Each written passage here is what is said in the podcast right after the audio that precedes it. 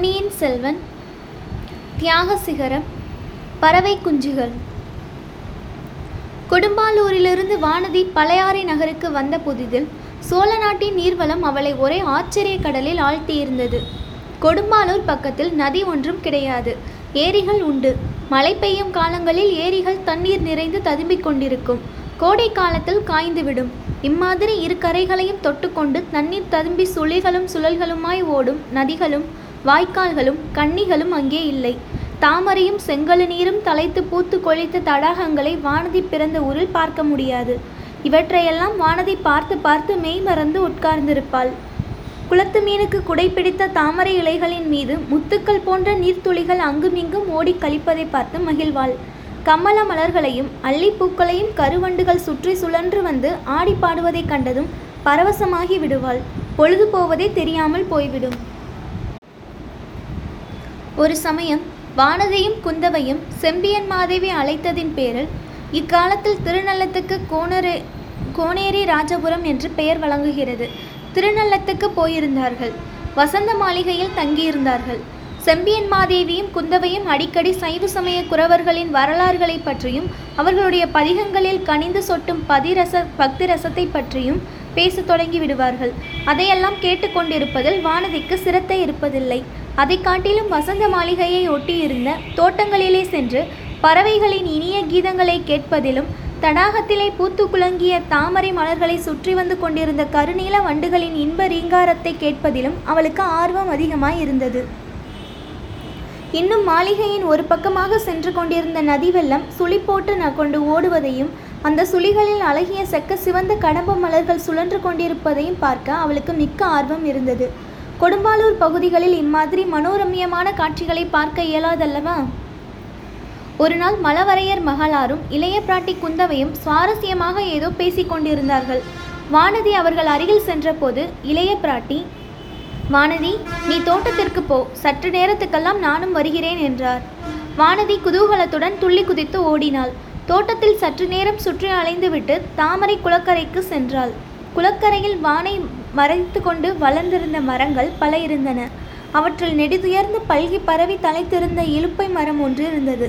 இலுப்பை பூக்கள் உதிர்ந்த பூமியை அடியோடு மறைத்து கொண்டிருந்தன. அவற்றின் நறுமணம் கம்மென்று வீசி தோட்டம் முழுவதும் பரவி இருந்தது. அந்த மரத்தடியில் ஒரு பெரிய வேரின் பேரில் வானதி உட்கார்ந்தாள். அடிமரத்தில் சாய்ந்து கொண்டு மேலும் கீழும் நாலாபுறமும் பார்த்து கொண்டிருந்தாள். பறவை இனங்களின் இனிய கீதங்கள் அவளுடைய செவிகளில் அமுத வெள்ளமாக பாய்ந்து கொண்டிருந்தன. அவள் அந்த நாள் வரை அனுபவித்திராத இன்ப உணர்ச்சி அவள் இதயத்தில் தோன்றியது. அந்த உள்ள கழிப்பு அடிக்கடி பொங்கித் ததும்பி அவள் மேனியெல்லாம் பரவியது. வாழ்க்கை இவ்வளவு ஆனந்தமயமாக இருக்கக்கூடும் என்று வானதி அன்று வரை கனவிலும் கருதியதில்லை. அந்த மரத்தடியிலிருந்து பார்த்தால் சற்று தூரத்தில் ஆற்று வெள்ளம் தெரிந்தது. அவ்வப்போது நதி ஓட்டத்தின் இனிய காட்சிகளையும் அவள் மரங்களின் இடைவெளி வழியாக பார்த்து கொண்டிருந்தாள். ஒருமுறை யாரோ ஒரு வாலிபன் ஆற்றில் நீந்து கொண்டிருப்பது தெரிந்தது. செந்நிற நீர் பிரவாகத்தில் அவனுடைய பொன்னொளிர் மேனி பாதி தண்ணீரிலும் பாதி மேலேயும் மிதந்த வனப்பு மிக்க காட்சி அவள் உள்ளத்தை கவர்ந்தது. சீச்சி யாரோ இளப்பிள்ளை ஒருவனுடைய தோற்றத்தில் தனது கவனம் செல்வது என்ன அசட்டுத்தனம்? நாணம் மடம் என்னும் இயல்புகளை தன் உடன் பிறந்த செல்வங்களாக கொண்டிருந்த வானதிக்கு அந்த எண்ணம் மிக்க கூச்சத்தை உண்டாக்கியது. அவளுடைய உள்ள கட்டுப்பாட்டையும் மீறி கண்கள் மீண்டும் இரண்டொரு தடவை நதி பக்கம் சென்றன. வானதிக்கு தன் பேரில் கோபமே உண்டாயிற்று. அங்கிருந்து எழுந்து போய்விடலாமா என்று எண்ணினாள். அச்சமயம் வேறொரு நிகழ்ச்சி அவளுடைய உள்ளத்தை கவர்ந்தது. அவள் அமர்ந்திருந்த இடத்துக்கு அருகாமையில் தலைக்கு மேலே பறவை குஞ்சுகளின் கூக்குரலை கேட்டு நிமிர்ந்து பார்த்தாள். அங்கே அவள் கண்ட காட்சி அவளுக்கு ஏக காலத்தில் பரிதாபத்தையும் திகிலையும் உண்டாக்கின. ஒரு மரக்கிளையில் கவனை போல பிரிந்த இடத்தில் பற்றி கூடு ஒன்று இருந்தது. அதில் சில பறவை குஞ்சுகள் தலைகளை நீட்டி கொண்டிருந்தன. அவைதாம் கிரீச் என்று மெல்லிய குரலில் சத்தமிட்டன.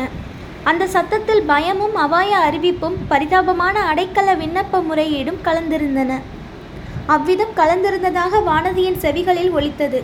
கூட்டுக்கு அருகில் மரக்கிளையில் ஒரு காட்டுப்பூனை ஏறிக்கொண்டிருந்தது மெல்ல மெல்ல அது கூட்டை நெருங்கி வந்து கொண்டிருந்தது. அதை பார்த்த வானதி ஐயோ ஐயோ என்று சத்தமிட்டாள். அடுத்த கணத்தில் என்ன என்ன என்று ஒரு குரல் கேட்டது. யாரோ விரைந்து ஓடி வரும் காலடி சத்தமும் கேட்டது. வானதி அந்த பக்கம் பார்த்தாள். சற்று முன் நதி வெள்ளத்தில் நீந்து கொண்டிருந்த வாலிபன் தான் கரையேறி ஓடி வந்து கொண்டிருந்தான் என்பதை அவள் அறிந்தாள். அதே சமயத்தில் எங்கிருந்தோ இரண்டு பெரிய பறவைகள் வந்துவிட்டன. கூட்டை சுற்றி அவை கராபுராவென்று கத்திக்கொண்டு வட்டமிட்டன. அவை அக்குஞ்சுகளின் தாயும் தகப்பனுமாகவே இருக்க வேண்டும். குஞ்சுகளை காப்பாற்றுவதற்காகவே அவை அவசரமாக வந்திருக்க வேண்டும் என்பதை வானதி உணர்ந்தாள். இரண்டும் நீல மூக்குகள் உள்ள பறவைகள். மரங்குத்தி பறவைகள் என்பவை இவைதான் போலும். ஒரு பறவை கூட்டை சுற்றி அதிகமாக வட்டமிட்டது. இன்னொன்று பூனையை நெருங்கி அதை மூக்கினால் கொத்தி தாக்கும் பாவனையுடன் சத்தமிட்டது. பூனையை அந்த பறவையினால் ஒன்றும் செய்துவிட முடியாது. பூனையின் வாயில் அகப்பட்டால் மறுகணம் அதன் வயிற்றுக்குள்ளேயே போய்விட வேண்டியதுதான். ஆயினும் தன் குஞ்சுகளை காப்பதற்காக அந்த பறவை அப்படி தீரத்துடன் போராடியது. தாயையும் தகப்பனையும் இளம் பிராயத்திலேயே இழந்துவிட்ட வானதிக்கு அந்த காட்சி மிக்க மனக்கசிவை உண்டாக்கியது.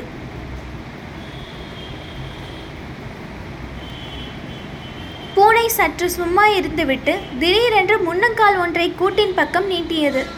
பறவை குஞ்சுகள் இருந்த கூட்டின் ஒரு முனையையும் தொட்டுவிட்டது.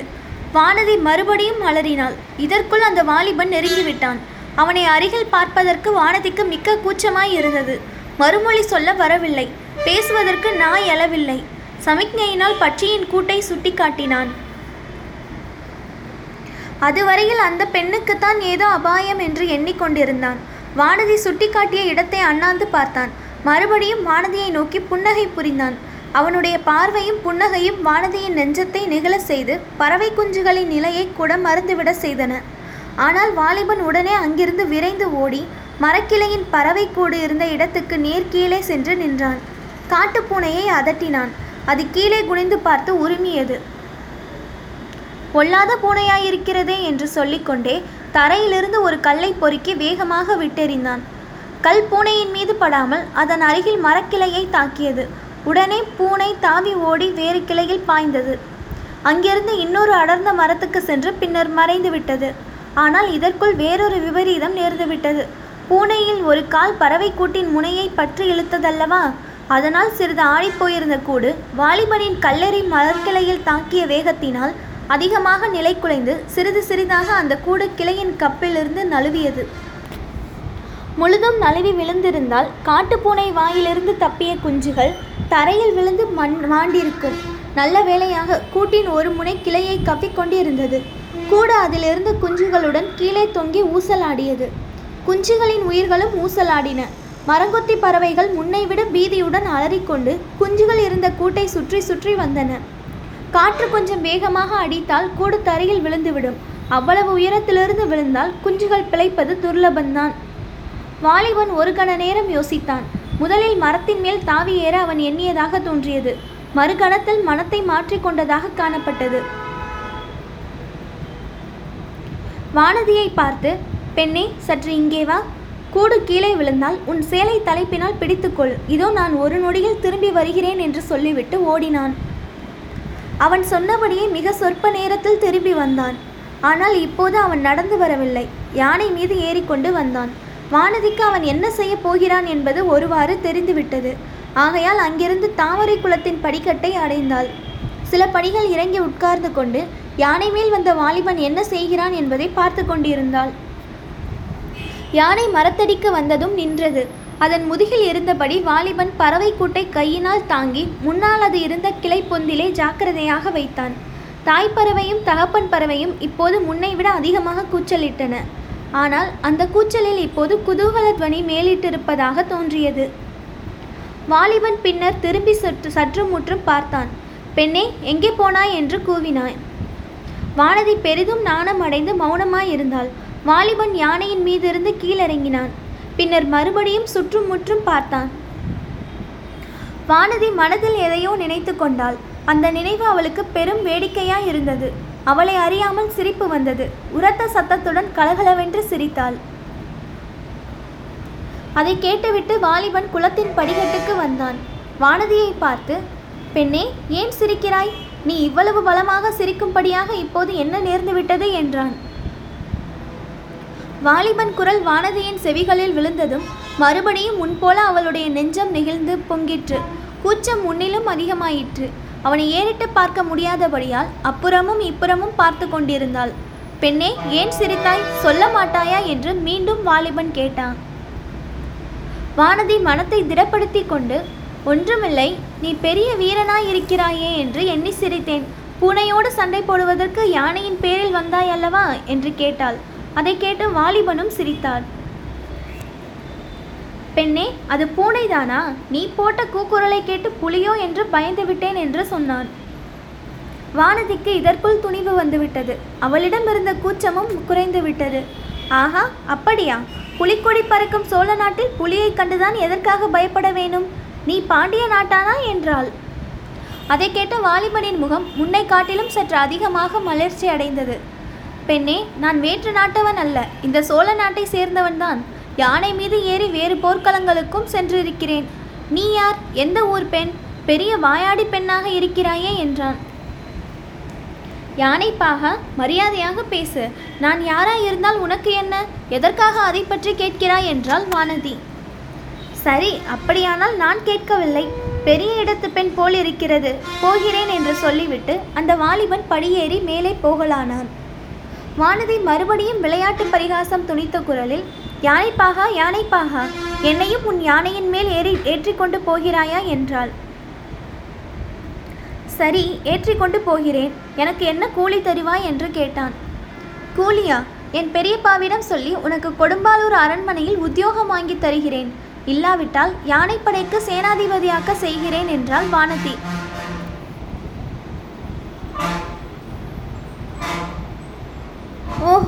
கொடும்பாலூர் இளவரசியா தாங்கள்? என்றான் அந்த வாலிபன். இதுவரையில் மலர்ந்திருந்த அவனது முகம் இப்போது சுருங்கியது. புன்னகை மறைந்தது. புருவங்கள் நெறிந்தன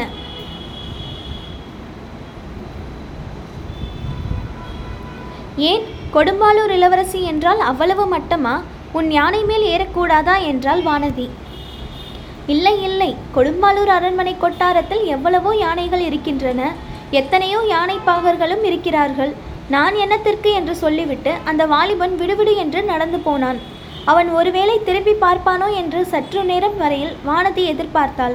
ஆனால் அவன் திரும்பியே பாராமல் நடந்து சென்று யானை மேல் ஏறி போய்விட்டான். இந்த சம்பவம் வானதியின் உள்ளத்தில் வெகுவாக பதிந்துவிட்டது. அடிக்கடி அது அவளுடைய ஞாபகத்துக்கு வந்தது. அந்த யாக யானைப்பாகனுடைய உருவத் தோற்றமும் மலர்ந்த முகமும் இனிய குரலும் நினைவுக்கு வந்த போதெல்லாம் உள்ளத்தில் இனத்தெரியாத இன்ப உணர்ச்சி உண்டாயிற்று. அவன் பறவை குஞ்சுகளை காப்பாற்ற யானை மேல் ஏறி வந்ததை நினைத்த போதெல்லாம் அவளை அறியாமல் நகைப்பு வந்தது. தனக்குத்தானே சிரித்து கொண்டாள். பிறகு அதற்காக வெட்கமும் அடைந்தாள்.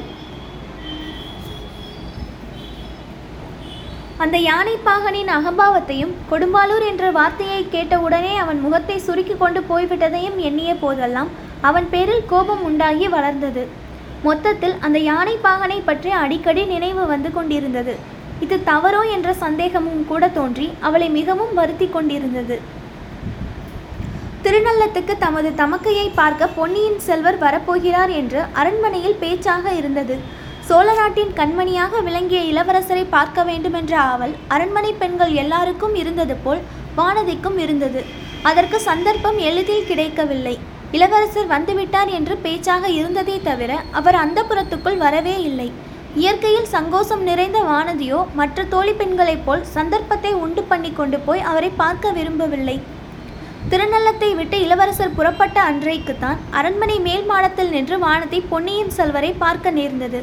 அவர் யானையின் மீது ஏறி பிரயாணமாகிக் கொண்டிருந்தார். வானதி தன் கண்களை நம்ப முடியவில்லை என்றால் அது சம்பிரதாய வார்த்தையன்று. யானைப்பாகன் என்று தான் எண்ணி கேலி பேசி சிரித்து அதிகாரம் செய்யவும் துணிந்த வாலிபனை இந்த மாநிலம் போற்றும் இளவரசர் அருள்மொழிவர்மன் என்று கண்டால் வானதிக்கு அவளுடைய கண்களை எப்படி நம்ப முடியும்? பின்னர் பக்கத்திலிருந்த பெண்களை பலமுறை கேட்டுத்தான் அதை நிச்சயம் செய்து கொண்டாள். இதனால் அவள் அடைந்த அவமானத்தையும் மனவேதனையும் சொல்லி சாத்தியமில்லை. உலகமால பிறந்தவருக்கு கொடும்பாலூர் அரண்மனையின் யானை கொட்டார தலைவன் உத்தியோகம் செய்து வைப்பதாக தான் சொன்னதை அவள் நினைத்தபோது ஒரு பக்கம் சிரிப்பு வந்தது. அதே சமயத்தில் கண்களில் கண்ணீர் வந்தது. தன்னுடைய மூடத்தனத்தை நினைத்து வருந்தினாள். அப்போது அவருடைய முகம் சுருங்கியதன் காரணம் அவரை யானைப்பாக என்று அழைத்ததுதான் என்று நம்பினாள்.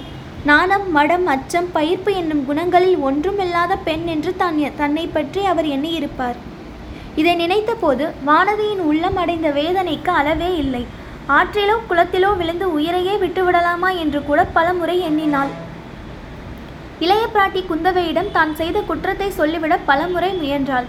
ஆனால் அதற்கு துணிவு வரவில்லை நாய் எழவில்லை. இளவரசரை குந்தவை தேவியிடம் சொல்லியிருந்தால் அவரே தன்னிடம் கேட்டிருப்பார்.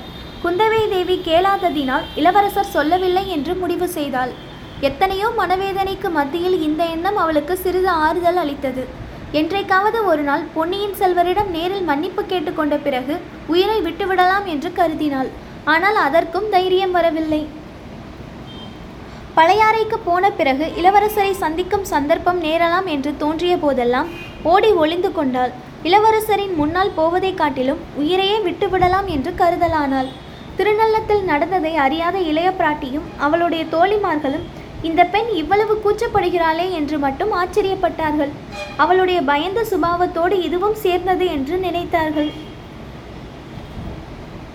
பொன்னியின் செல்வர் தன்னிடம் அருவறுப்பு கொள்வதற்கு வேறு முக்கிய காரணமும் உண்டு என்பதை வானதி விரைவில் அறிந்து கொண்டாள்.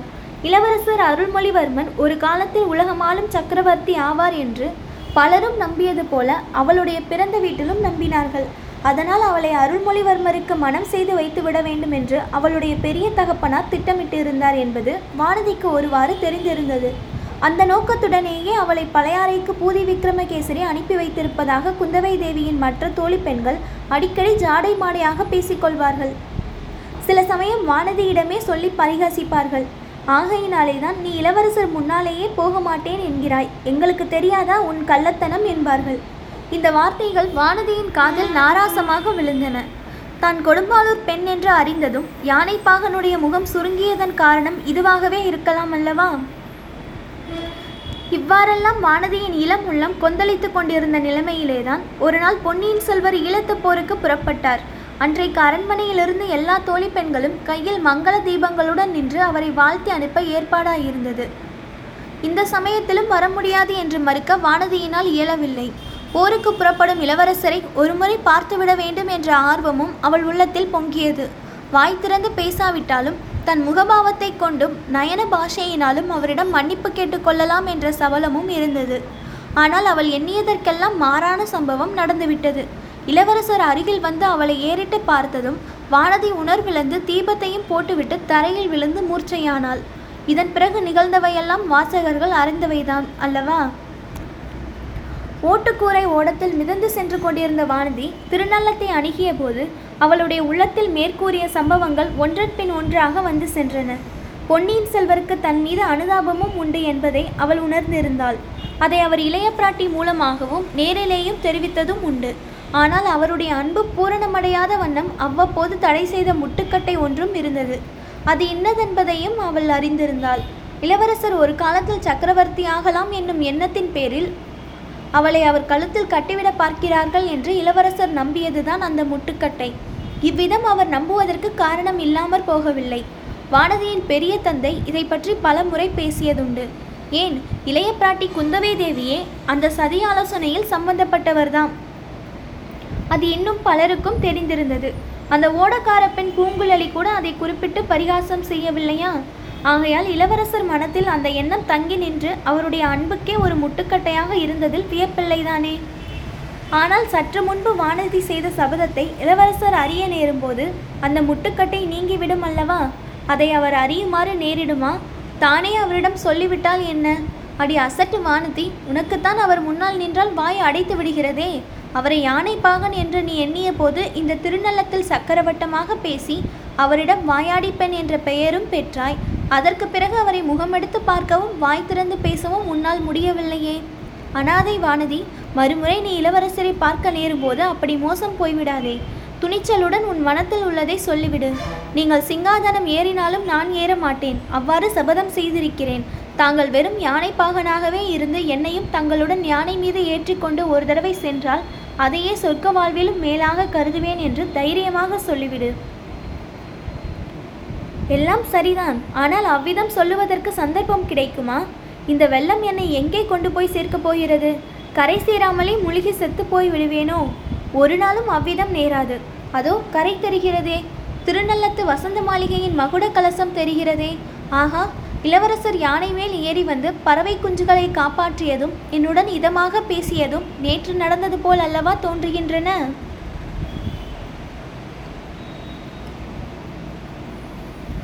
இது என்ன? அதோ ஒரு யானை. அதன் பேரில் ஒரு யானை பாகன். வெள்ளத்தின் வேகத்தை அந்த யானை எவ்வளவு அலட்சியமாக முண்டிக்கொண்டு குன்று நகருவது போல் நகர்கிறது? அதோ கரையேறிவிட்டது கரையோடு மேற்கு நோக்கி செல்கிறது. யானையின் மேல் கம்பீரமாக உட்கார்ந்திருப்பவன் யாராயிருக்கும்? ஒருவேளை சீச்சி இது என்ன பைத்தியக்கார எண்ணம்? இளவரசர் எங்கே எதற்காக இப்படி தனியாக யானை மீது வருகிறாய் வருகிறார்? ஒரு முறை யானை மீது வந்த இளவரசரை யானைப்பாகன் என்று நான் எண்ணிவிட்டால் அப்புறம் எந்த யானைப்பாகனை கண்டாலும் இளவரசராய் இருக்கலாம் என்று சந்தேகிக்க வேண்டுமா? என்ன அறிவீனம்? இருந்தாலும் இவன் வெறும் யானைப்பாகனாகவே இருந்தாலும் எனக்கு ஒருவேளை உதவி செய்யக்கூடும் அல்லவா? என்னை இந்த ஓட்டுக்கூரை இடத்திலிருந்து இந்த பெரும் வெள்ளத்திலிருந்து கரையேற்றி விடலாம் அல்லவா? நான் யார் என்று சொன்னால் என்னை யானை மேல் ஏற்றி பொன்னியின் செல்வரிடம் அழைத்து கொண்டு போகவும் கூடும் அல்லவா? இத்தகைய எண்ணம் தோன்றியதும் வானதி யானைப்பாகா யானைப்பாகா என்று கூறி கூவி அழைத்தாள். அது அவன் காதில் விழவில்லையோ அல்லது விழுந்ததும் அவன் லட்சியம் செய்யவில்லையோ தெரியாது. யானை நிற்கவும் இல்லை யானைப்பாகன் திரும்பி பார்க்கவும் இல்லை. யானையின் நடை வேகமாகிக் கொண்டிருந்தது. வெகு சீக்கிரத்தில் நதிக்கரையின் வளைவு ஒன்றில் திரும்பி யானையும் யானைப்பாகனும் மறைந்துவிட்டனர் வானதி இந்த ஏமாற்றத்தை பற்றி எண்ணமிடுவதற்குள் பெரும் பீதிகரமான மற்றொரு எண்ணம் அவள் மனதில் உதித்தது. ஓட்டுக்கூரை திடீரென்று அதிவேகமாக சுழன்று செல்லத் தொடங்கியதாக தோன்றியது. ஆமாம் ஆற்று வெள்ளம் அங்கே அதிகமான வேகத்தையும் அடைந்திருந்தது. நதிக்கரையும் அதன் ஓரத்தில் வளர்ந்திருந்த பிரம்மாண்டமான விருட்சங்களின் தடிமனான வேர்களும் அவளுடைய சமீபத்தில் விரைந்து வந்து கொண்டிருந்தன. ஓட்டுக்கூரை ஓடம் மரங்களின் வேர்களில் மோதிக்கொள்ளப் போவது நிச்சயம். மோதிக்கொண்டதும் தூள் தூளாகி தண்ணீரில் மூழ்கிவிடும். பிறகு தன்னுடைய கதி என்ன? தப்பி பிழைத்து கரையேற முடியுமா? சுழல்களில் சிக்கி மரங்களின் வேர்களில் அடிபட்டு சாக நேரிடுமா? ஐயோ இது என்ன? அந்த மரங்களின் வேர்களுக்கு மத்தியில் பயங்கரமான முதலை ஒன்று வாயை பிளந்து கொண்டிருக்கிறதே. அது உண்மை முதலையா அல்லது பொம்மையா? அல்லது என் உள்ளத்தின் பிரம்மையா? இதோ கரை நெருக்கிவிட்டது. மரங்களின் வேர்களின் மேல் ஓட்டுக்கூரை மோதிக்கொள்ளப் போகிறது. வானதி தன் கண்களை இறுக்கி மூடிக்கொண்டாள். தாயே துர்கா பரமேஸ்வரி தாய் தந்தையற்ற இந்த அனாதை பெண்ணுக்கு நீதான் கதி. என்னை உன் பாதங்களில் சேர்த்துக்கொள் என்று பிரார்த்தனை செய்தாள்.